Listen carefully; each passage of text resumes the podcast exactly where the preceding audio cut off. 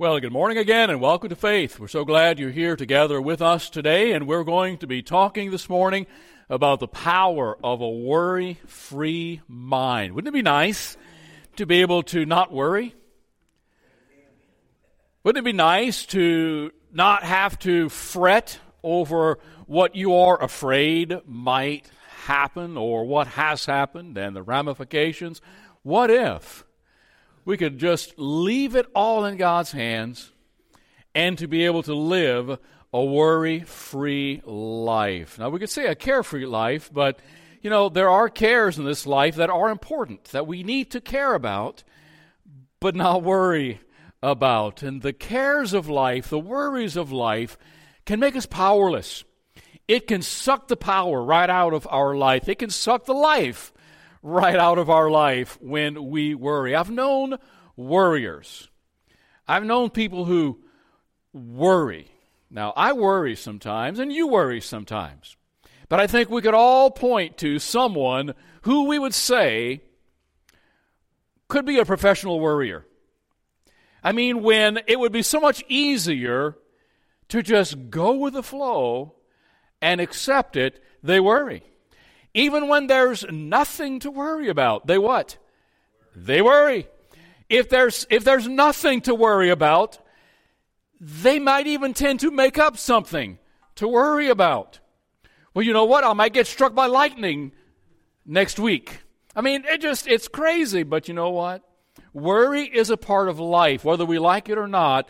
Worry is something that we tend to succumb to at times. And there are times when a person would be rather unusual if they didn't worry. But the moment we begin to fret over something, for the one who is the follower of Jesus Christ, for the one who has the Holy Spirit living within us, and for the one who has the hope and the, the knowledge that God is in control and that He is sovereign, then that worry will then turn into trust and say, God, you are in control. I will just let you handle it because you can take care of it so much better than I can. Now, focusing on problems tends to do what to our faith? It tends to weaken our faith. When we focus, just like Peter, when he stepped out of the boat and he was keeping his eyes on Jesus and he was walking on the water, in spite the billowing waves and the howling wind, he was walking to Jesus on the water. But when he began to focus on his problems and and do you think Peter worried? I think so. He looked at the situation around him and worried. What if? What, what in the world? How can I be walking on the water? And what if? And then he begins to sink. So worry can weaken our faith. And cares and worry drains not only the potential of our mind, but also the potential that God has placed within us and what God has called us to do. Now, cares often are caused by idolizing money, possibly idolizing pleasure. And we worry that our pleasure might be taken away. We worry that we might not have enough money. We worry about other things. We see that in Mark chapter 4, 19. We see that also in Luke chapter 8 and verse 14. And in Luke chapter 21, verse 34, it says that worry can keep us from expecting the return of Christ. So there are a number of ramifications that worry will, will create in or cause in our life. So today we're going to be talking about the power of a worry free mind. Cares and worry can also cause us to do things on our own, ahead of God.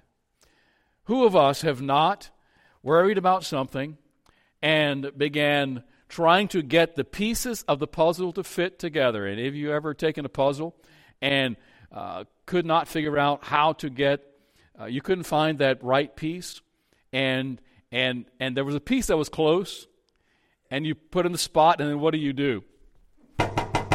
You try to beat it into place, right? You will you will make that thing conform to that little that little spot, right? We do that in life. Well, God's not, God's taking his own dear sweet time.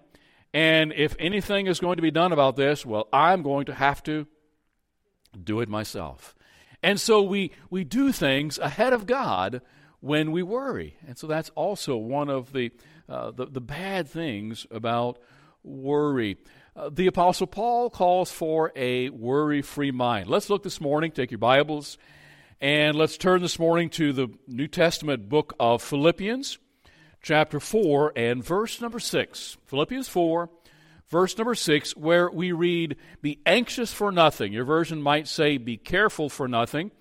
Uh, be anxious, uh, be careful for nothing, but in everything, by prayer and supplication, with thanksgiving, let your request be made known to God. So be anxious for nothing. Now, this is not a call to a carefree life. There are those who live carefree lives, and they don't care about anything. And there are those who, uh, for whatever reason, don't have money, don't have anything, and just don't care. Uh, they live a carefree life. There, there are some who live a carefree life and allow their family to suffer. There are some who live a carefree life, and when things are happening that need their attention, they have the attitude of, "Oh, you know, it'll all it'll all be okay." Some people do that with their health. Oh, you know, it'll all be okay, and then they end up die, dying of something that was extremely treatable. Uh, they just have a, they just carefree attitude. There are some who deal that way with their with their family. Uh, you know, well, you know, kid, kids will be kids, and you know they'll they'll catch it. You know, they, uh, and then they, they live a carefree life, and then they wonder why their their family uh, goes south. Uh, and they wonder why their kids are in trouble. They, they live a carefree life. Now, we're not called to live a carefree life.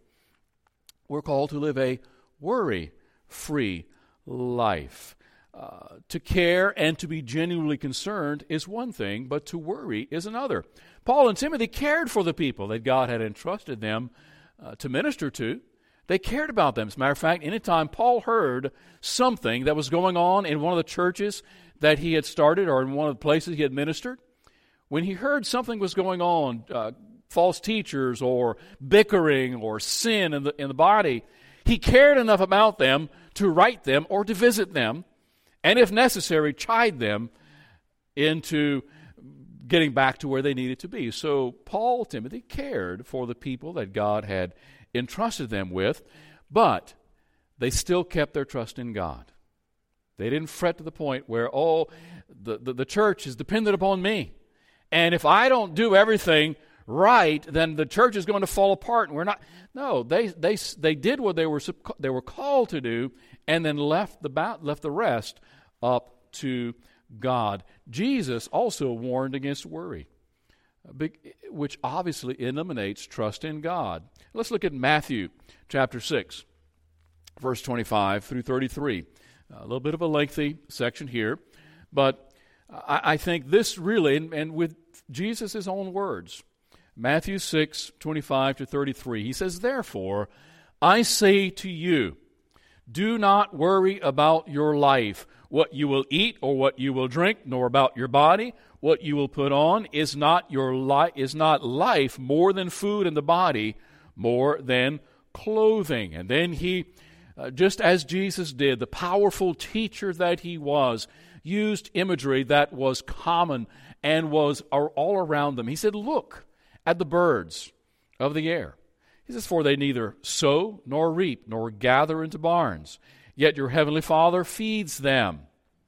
Are you not of more value than they? Which of you, by worrying, can add one cubit to his stature? Obviously, not a single one of us. So, what does worry accomplish? Nothing as far as the, the goal is concerned. Now, uh, worry could I have uh, someone that, that I that I know of, uh, uh, that a friend who was having stomach issues. Well, he's been talking to me, and we've been praying together about his family and about uh, his son and his daughter-in-law who are about ready to get divorced, and they have uh, a grandchild together, and and he's been really, really worried about it. Now he's he's a brother in the Lord, and we've been praying about that together. But he's been worrying about it for about uh, two or three months. We've been praying about that. Well, last week he went to the doctor. They had the CT and they had a whole nine yard, went through the whole gamut. and ends up being you got an ulcer. so, worry not only doesn't accomplish anything to resolve issues, it can be deleterious. It can be bad on our bodies. It can be bad on our minds. And so, so worry is not a good thing. So he says, So why do you worry about clothing? Consider the lilies of the field, how they grow. They neither toil nor spin. And yet I say to you that even Solomon, in all his glory, was not arrayed like one of these. Now, if God so clothes the grass of the field, which today is and tomorrow is thrown into the oven, will he not much more clothe you, O you of little faith? So what is he what is Jesus uh, saying is wrong with these people? Their lack of faith. Worry, their lack of faith caused them to worry about things. He goes on, verse 31, therefore do not what? Don't worry. Do not worry, saying, What shall we eat? What shall we drink? What shall we wear? Now, again, we have to be careful. Don't be so carefree that you don't work and expect God to just to drop money and food from heaven. You know, it worked for the Israelites, but only for a short period of time and only for a certain reason. See, we can't expect that. Because what does the Bible also say? Let him who does not work, what? Him who does not work won't eat. Meaning, when we're going through difficult times, if a person's not willing to work for their wherewithal, for their food, he says, don't go, don't distribute it to them if they're not willing to work and they're able bodied. So, therefore, don't worry saying, What shall we eat? What shall we drink? What shall we wear? for all for after all these things the Gentiles seek. That's what we talked about a little bit earlier. A lot of our, our cares, a lot of our worry can be caused by a love of money and a love of pleasure. We're always worried about, well, am I going to have the right style and, and, and are my jeans going to have the right tag on them? And and are my clothes going to have that little that little crocodile or uh, what is it going to have the right logo on it? Uh, and, and, so people worry about things, and especially uh, we we see that parents see that in uh, in schools, and that's why a lot of schools have gone to school uniforms, and then they try, they still try to be individual, uh, even with uniforms. But you know what, my kid, I can't afford this this uh, hundred dollar pair of jeans that this other family can afford, and so my kid, you know all of this. Worry and cares. The Gentiles worry about all that stuff. The lost worry about that stuff. For your heavenly Father knows that you need all these things, but seek first. So, what's the antidote to worry? Here you have it. Put God's kingdom first. Seek first the kingdom of God and his righteousness, and all these things shall be added to you. So, how do we achieve this important goal. How do we have a care a worry-free mind? How do we engage the power of a worry-free mind? Well, first of all, we need to trust instead of tremble. We need to trust God instead of trembling with worry and fear that things will not work out, or how will I be able to make it if I don't, or if this doesn't happen, or if this takes place, then what will I do? Oh my, oh me. Trust instead of tremble. Anxiety prevents us from accomplishing all that God wants us to accomplish. Think back to all those in Scripture that God called to do something great. What was their initial reaction? They were what? They were afraid. And what was God's common response? Come on, you know it. Talk to me. Fear not. See a pattern here? God says, Go, and I'll, I will use you to accomplish this great big thing. And they said, Oh, I don't have the ability. I can't speak, or, or, or I'm from the smallest tribe, and, and there's not many of us, and, and I'm just a shepherd, and I'm just this. And God said, Fear not. Don't worry. I called you to do it. And so, what anxiety does, what fear does, it, it doesn't allow us to accomplish what God, it prevents us from accomplishing what God wants us to do. So fear was their common response, and God's response was, Fear not. Now let's consider, think about it, consider the potential of a mind free from fear. What if? Now we have daredevils in life. You have those that, I mean, you're like you're like having breakfast uh, together, and somebody says, "Hey, let's go jump out of a perfectly good airplane." You go, "Let's go." Or, you know, let's go let's go get in a race car and go 250 miles an hour around an oval track, you know, with a whole bunch of other cars around the track. Sure, I'll try it. You know, there are people who are game for anything. And there are Christians like that who says, you know, God says, sell everything and move to outer Zambezi. And you go, okay, let's go. But not many of us are like that. There are many of us who will try to Wrestle with God. Well, God, but what about or rationalize? Well, God, if I did that, then where will I retire? God, if I did that, well, what do I, and, and how will I? And God, all God said was just do it. You know, the Nike slogan just do it. And I think that God may be calling us to be spiritual daredevils. Now, not carefree, but worry free. If God says to do it, now I wouldn't be like an Evel Knievel and say, you know what, I'll jump over the Grand Canyon. I don't care how well planned that thing is because I don't want every bone in my body broken. But now, if God said, that's different. If God says to do something, the person who trusts without fear says, Okay, God, when do you want me to go? So, the power of a worry free mind is able to trust God and leave the consequences up to God. So, if God says, I need you to go speak to so and so, I need you to go share the gospel with your neighbor across the street, but God, you just don't know how awful they are.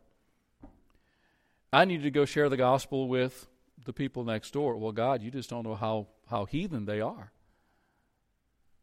If God says to do something, the Holy Spirit places it on your mind, that's the power of a worry free mind. Because what anxiety does is it prevents us from accomplishing what God has called us to accomplish. Do you know that faith and fear are opposites? So you can't be afraid and have faith. Because you have faith that God will accomplish what God wants to do, trust overcomes our fear. It's just like with a child and their parent. I remember uh, my grandparents' house was across the yard from ours, and there were times when I would walk out the back door uh, to go back home or to go to my grandparents' house, and it was dark, and I would tear out like you wouldn't believe it just to get from here to there. But when mom or dad were with me, walking across the yard, guess what? I had absolutely no what? I had no fear. It's the same when God is walking with us.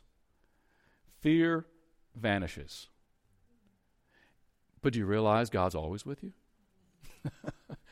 I mean, is, is, is, that a is that an idea? You know, with the with the where the light light bulb comes on in the cartoons over you, it's like, pff, is that a new idea?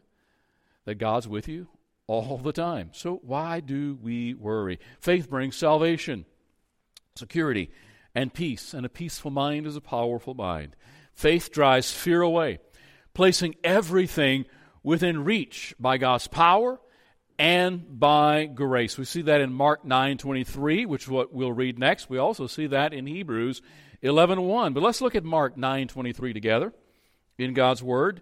Jesus said to him, if you can believe. How many things are possible?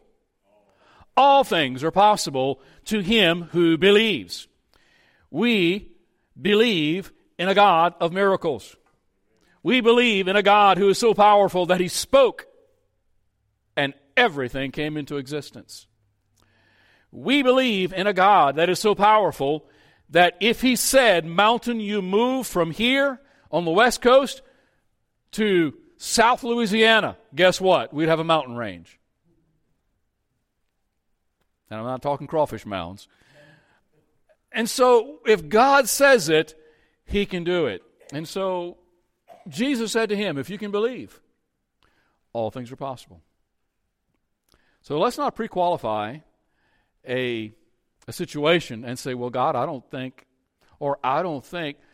Well, if God says something, or if God's word says something is His will, who are we to worry or be anxious about the outcome? Leave it to God. Not saying carefree, we're saying worry free.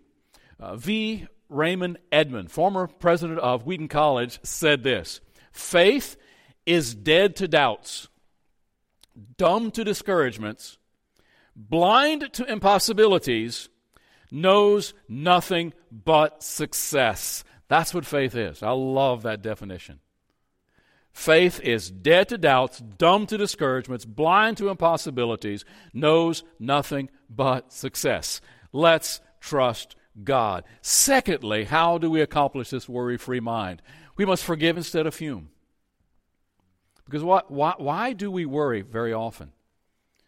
Because we're worried about someone else, they hurt us, and we fuss and we fume over something that we perceive, we think someone did to us, or to something that they actually did to us. We must forgive instead of fume. Let's look at Ephesians 4 31 and 32, where God's word says, Let all bitterness, wrath, anger, clamor, and evil speaking be put away from you with all malice, and be kind to one another, tender hearted, forgiving one another, even as God in Christ forgave you. So, how do we handle bitterness, wrath, anger, malice? These hindrances must be put away. These are hindrances to God's power. And we, we saw this in the New Testament, we see this in the New Testament in, in Corinth, we see it in other places. People were, were bickering and backbiting, and they were, uh, they were clamoring, and they, some had evil motives, and, and many weren't forgiving. And Paul said, that's the bottleneck. That is keeping you, that is keeping God's power from flowing freely within the body of Christ. So he says, put all that away. Anger is a roadblock to accomplishment. Anger robs us of the power of God to, from God to bless others. Because when we're angry about something, what are we focused on? We're focused on that thing or that person. And we're focused on the negative aspect of it. So anger robs us of the power to bless others. Anger stifles Christian fellowship. Lack of willingness to forgive, unforgiveness, stifles Christian fellowship. Forgiveness. What's the antidote to anger? Verse 32. Be kind to one another, tenderhearted. If we're tenderhearted, now some of us have, some of us are challenged in that area. Some of us are challenged in the tender-hearted area, in the mercy arena. But what we see here is he says, Be kind to one another, be tender-hearted, and do what? To one another. This is one of those one another verses. Forgive one another. Forgive one another, even as God in Christ forgave you. So be kind to one another Forgive one another, and forgiveness opens the channel of God's power. So, rather than fuming over something, forgive. So, trust instead of tremble, forgive instead of fume, and then thirdly, we must release instead of retain. We must release instead of retain. I'm going to explain what that means.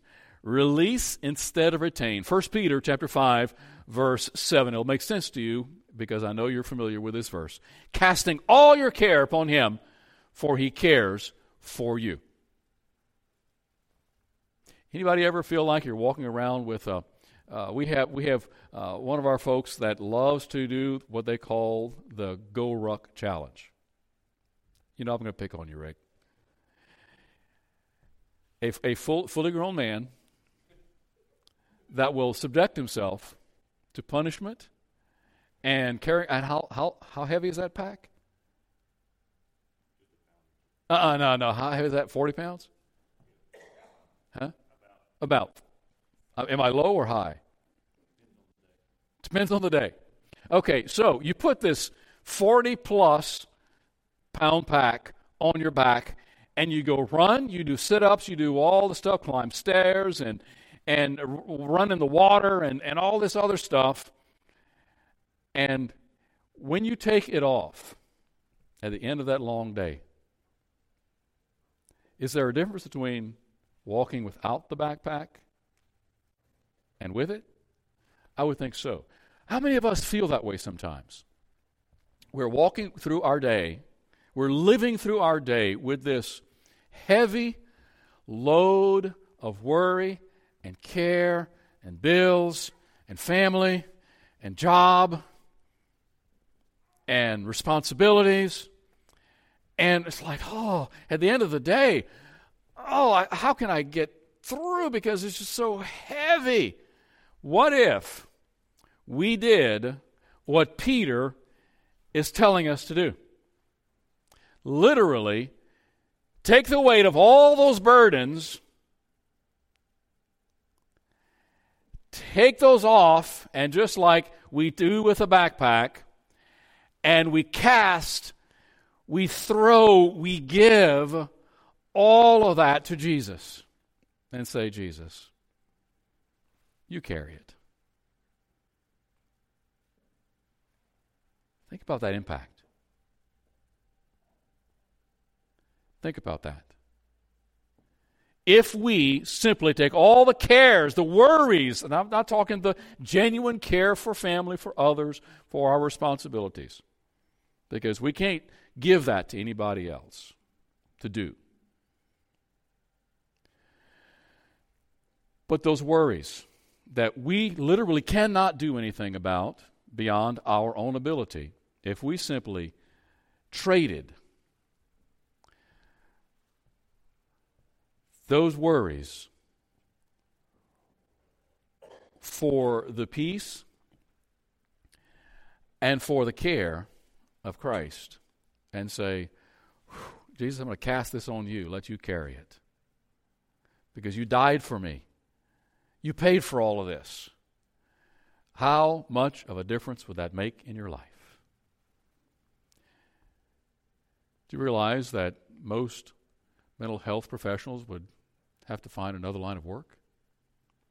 Sorry, Stuart, but you know, do you realize that, that many physicians would have to, you know, maybe pick up little odd jobs here and there? Because much of our sickness, much of our illness is stress related. It's made it's many of it is caused much of it is caused by stress and much of it is made worse by stress. And so, if we were able to trade off all of our worries and just do this, what Peter says cast all your care upon Him. Why? Because He cares for us. Because He cares for us. We can rest our cares on Christ and be free of them. Holding on to our cares makes us weak and weary. Just like carrying that 40 plus pound rucksack makes you tired, carrying the worry and cares of this life makes us weak and weary. And then when God says, go do this, we can say to God, or normally what we do is we say to God, well, God, I'm so tired. You don't know what I've had to do all day today. I'm so tired. Well, guess what? If we traded all those worries and cast it upon God, we wouldn't be as tired. We go, Yes, God, what do you want me to do? Now, as human beings, we will get tired. You know, growing older is not for sissies.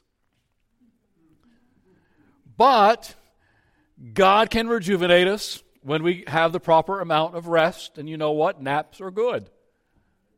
Amen. That's what I tell the grandkids. I'm a little sleepy. Yes, tell me that 20 years from now. So cast all your care upon him, for he cares for you. Releasing our cares to Christ sets us free. And we have the option of releasing our cares to Him, our worries, because God loves us. Christ died for us. The cross proves the caring love of Christ. And as we come to a close, Romans chapter 5 verse 8. But God demonstrates his love toward us in that while we were still sinners, Christ died for us. How much more could you care for someone? Care enough for you to die for you. Care enough for you to leave the glory of heaven, to be separated from the eternal God, to take this weight of sin upon the world. Him who knew, him who knew no sin became sin for us. He did that for you and for me. That's how much He cares for us. So, in conclusion, God's power can flow through us to others when it's not blocked by worry. So, trusting, forgiving, and releasing can turn the power back on. Let's pray. Our precious Heavenly Father, this morning we thank you so very much for allowing us to be here together today. We thank you for the opportunity to worship you as the body of Christ. And in all we do, I pray, Father, that you would release us from worry and care by, by uh, helping us to, to cast that care upon you and that worry upon you. And Father, I pray that you help us to accomplish your will and your way around us. Lord, I pray that you would help open our, our eyes to those around us who are hurting and who need to know that their sin can be forgiven.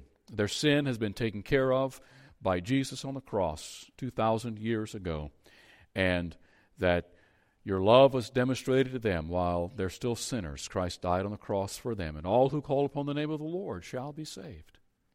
Father, help us to be your mouthpiece to a lost and a needy world around us. And help us, dear Lord, to care for one another.